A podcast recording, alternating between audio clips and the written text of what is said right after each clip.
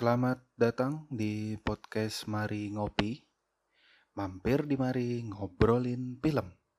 Jangan lupa pakai P. Tapi sebelum ngobrolin film, gue perkenalkan diri dulu. Nama gue Syaif, panggil aja Syaif. Bisa juga dipanggil Saif tanpa Y. Sierra Alpha India Fanta.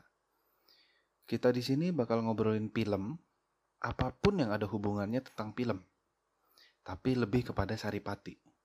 Waduh, Saripati. Kayak apa ya Saripati? Lebih ke pelajaran apa yang bisa diambil dari sebuah film. Ya, lebih lihat ke sisi lain dari film lah. Tapi bahasnya gak usah yang ribet-ribet. Ya, karena gue ini sufi, suka film. Tapi karena gue bukan pengamat film, dan gak ngerti juga yang ribet-ribet dari film, jadi ya bahas sotoy-sotoynya gue aja tentang film. Karena dulu waktu gue kecil pengennya jadi abri. Tapi ribet. Karena pas SMP mata gue udah rabun jauh. Terus mau jadi dokter. Tapi duit gak ada. Terus mau masuk pesantren. Eh, gak jadi juga. Terus apa hubungannya cita-cita gue dulu dengan bahasan kita kali ini? Ya nggak ada emang. Mau bahas aja biar durasinya panjang. Oke oke, kita lanjut bahas film ya. Dari kecil nih, gue udah suka banget film, terutama kartun. Yang ada di ingatan gue sejak dulu yang gue tonton itu Doraemon. Itu pasti ya. Semua yang seumuran gue juga pasti tahu tuh. Terus Detektif Conan. Terus ada Ninja Hattori, Dragon Ball, Chibi Maruko-chan, Hamtaro, dan masih banyak lagi. Waktu kecil juga gue udah nonton Yoko. Lu tau Yoko kan ya? Itu yang ada bibilung. Andilau, Andilau. Yang nanti tangannya buntung. The Legend of Condor Heroes. Nah, waktu kecil gue juga nonton tuh. Pas hari Minggu juga ada Wiro Sableng, ada juga Tutur Tinular, dan film-film drama kolosal sejenisnya lah. Tapi dulu anak-anak kecil kayaknya masih oke okay deh nonton film-film drama kolosal gitu. Kayak Wiro Sableng, Tutur Tinular, dan Yoko, juga lain-lainnya. Tapi makin ke sini kayaknya film-film buat anak kecil itu makin gak ada ya. Iya gak sih? Lu semua ngerasain gak sih? Kayaknya gitu ya. Atau gue aja nih yang ngerasain.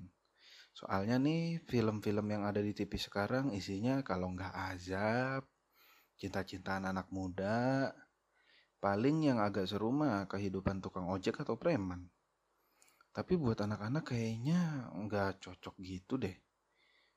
Kalau dulu mah nggak ribet, orang tua sibuk beres-beres pas anak libur sekolah mah tinggal nyalain TV, udah anteng seharian di TV.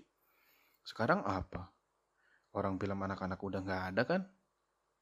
Sekarang mah anak-anak kecil hiburannya apa coba? Paling game. Merebaknya gadget kalau nggak game ya nonton YouTube. Di YouTube banyak banget hal-hal yang harusnya belum ditonton anak-anak tapi ada tuh seliweran. Ya emang sih ada filter YouTube atau saat ini namanya YouTube Kids. Tapi kan berbayar, modalnya kuota, HP, dan lain-lain. Kalau dulu kan modalnya cuma TV sama listrik, udah bisa nonton gratis. Hmm, gratis nggak sih kalau dihitung-hitung? Ya pokoknya nggak ribet lah. Pokoknya di tiap stasiun TV itu ada film untuk anak-anak. Terus dari tiap film anak-anak dulu nggak hanya berisi tontonan aja, selalu ada pelajaran yang bisa diambil dari setiap film atau kartun yang ditonton. Nah, untuk episode awal ini gue akan sebutin tiga pelajaran yang selalu bisa kita ambil dari kartun-kartun yang sering yang sering kita tonton. Apa aja? Nih. Yang pertama, punya impian. Coba lihat deh, Subasa di Kapten Subasa. Luffy di One Piece. Gon di Hunter x Hunter. Naruto di film kartun yang judulnya sama, Naruto. Semua tokoh utamanya punya impian, punya tujuan yang dikejar. Impian ini harusnya yang selalu kita gantungkan.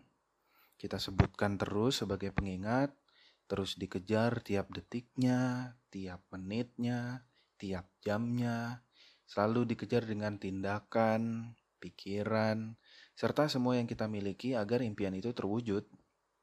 Ini adalah modal utama deh kayaknya bagi setiap individu, terutama bagi anak-anak yang masih umur-umur kecil.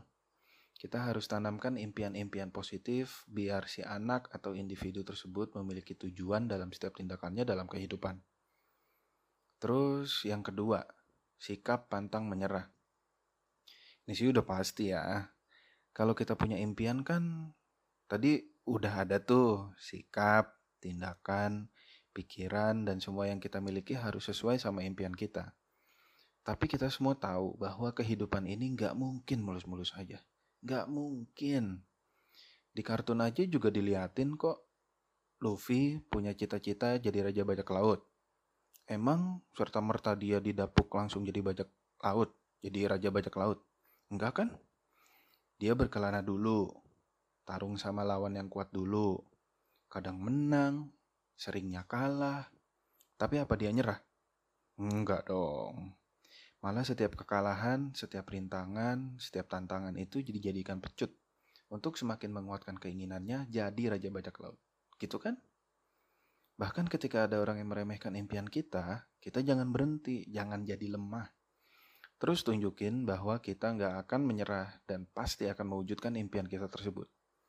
Gue pernah baca nih sebuah kalimat yang bagus banget, tapi gue nggak tahu dari siapa. Kira-kira bunyinya begini. Jika impianmu belum ditertawakan atau diremehkan orang, berarti impianmu belum cukup besar. Jadi kalau impian kita tertawakan orang, diremehkan orang, tandanya impian kita itu besar.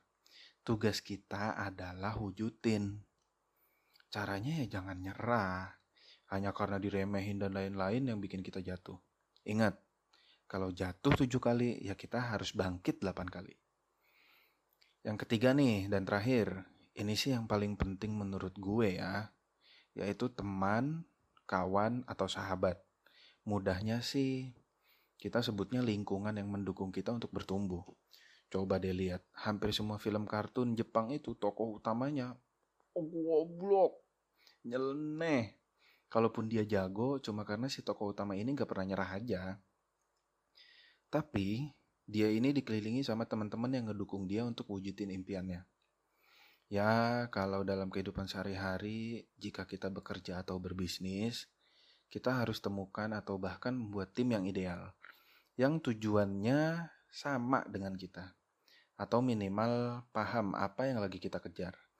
Bisa dilihat ya timnya Luffy, terus teman-temannya Naruto.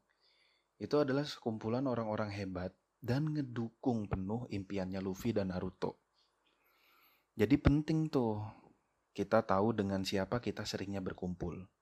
Bahkan Rasulullah Shallallahu Alaihi Wasallam aja nyebut dalam hadis permisalan teman yang baik dan teman yang buruk ibarat seorang penjual minyak wangi dan seorang pandai besi.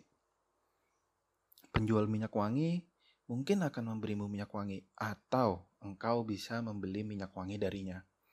Dan kalaupun tidak kalaupun tidak, engkau tetap mendapatkan bau harum darinya. Sedangkan pandai besi bisa jadi percikan apinya mengenai pakaianmu. Dan kalaupun tidak, engkau tetap mendapatkan bau asapnya yang tidak sedap. Jadi kalau dibilang berteman gak usah milih-milih, ya ada benernya sih. Tapi menurut gue pribadi kurang tepat. Sebenarnya boleh berteman milih-milih. Biar apa? Biar kita nih selalu ada dalam lingkungan yang memang membuat kita bertumbuh. Bukannya malah bikin kita mandek aja di tempat yang kita rasa nyaman. Setuju kan lu pada? Agak maksa ya gue. Oke lah, hmm, gitu aja episode pertama ini. Gak usah panjang-panjang lah ya. Gue juga tahu lu pasti bosen dengerinnya. Semoga apa yang udah gue sampein ini bermanfaat meskipun sedikit. Kalau banyak ya syukur. Jadi buat orang-orang yang seneng nonton kartun, terutama yang udah pada gede dan tua, tapi masih seneng kartun nih atau anime, nonton juga nggak sekedar nonton kan ya? banyak juga kok pelajaran yang bisa kita ambil. Dan buat para wanita yang kadang suka ngomelin cowoknya, yang seneng banget nonton kartun atau anime, gak usah ngomel-ngomel lagi ya. kami itu nonton sebenarnya lagi cari inspirasi dan motivasi loh. Untuk menjalani hidup biar punya impian yang jelas, pantang menyerah, dan juga buat ngumpul sama teman-teman yang pikirannya positif. Udahlah ya, gue tutup nih. Sampai ketemu di episode selanjutnya dan jangan lupa mari ngopi. Mampir di mari ngomongin film. Ingat loh, pakai P. Dah.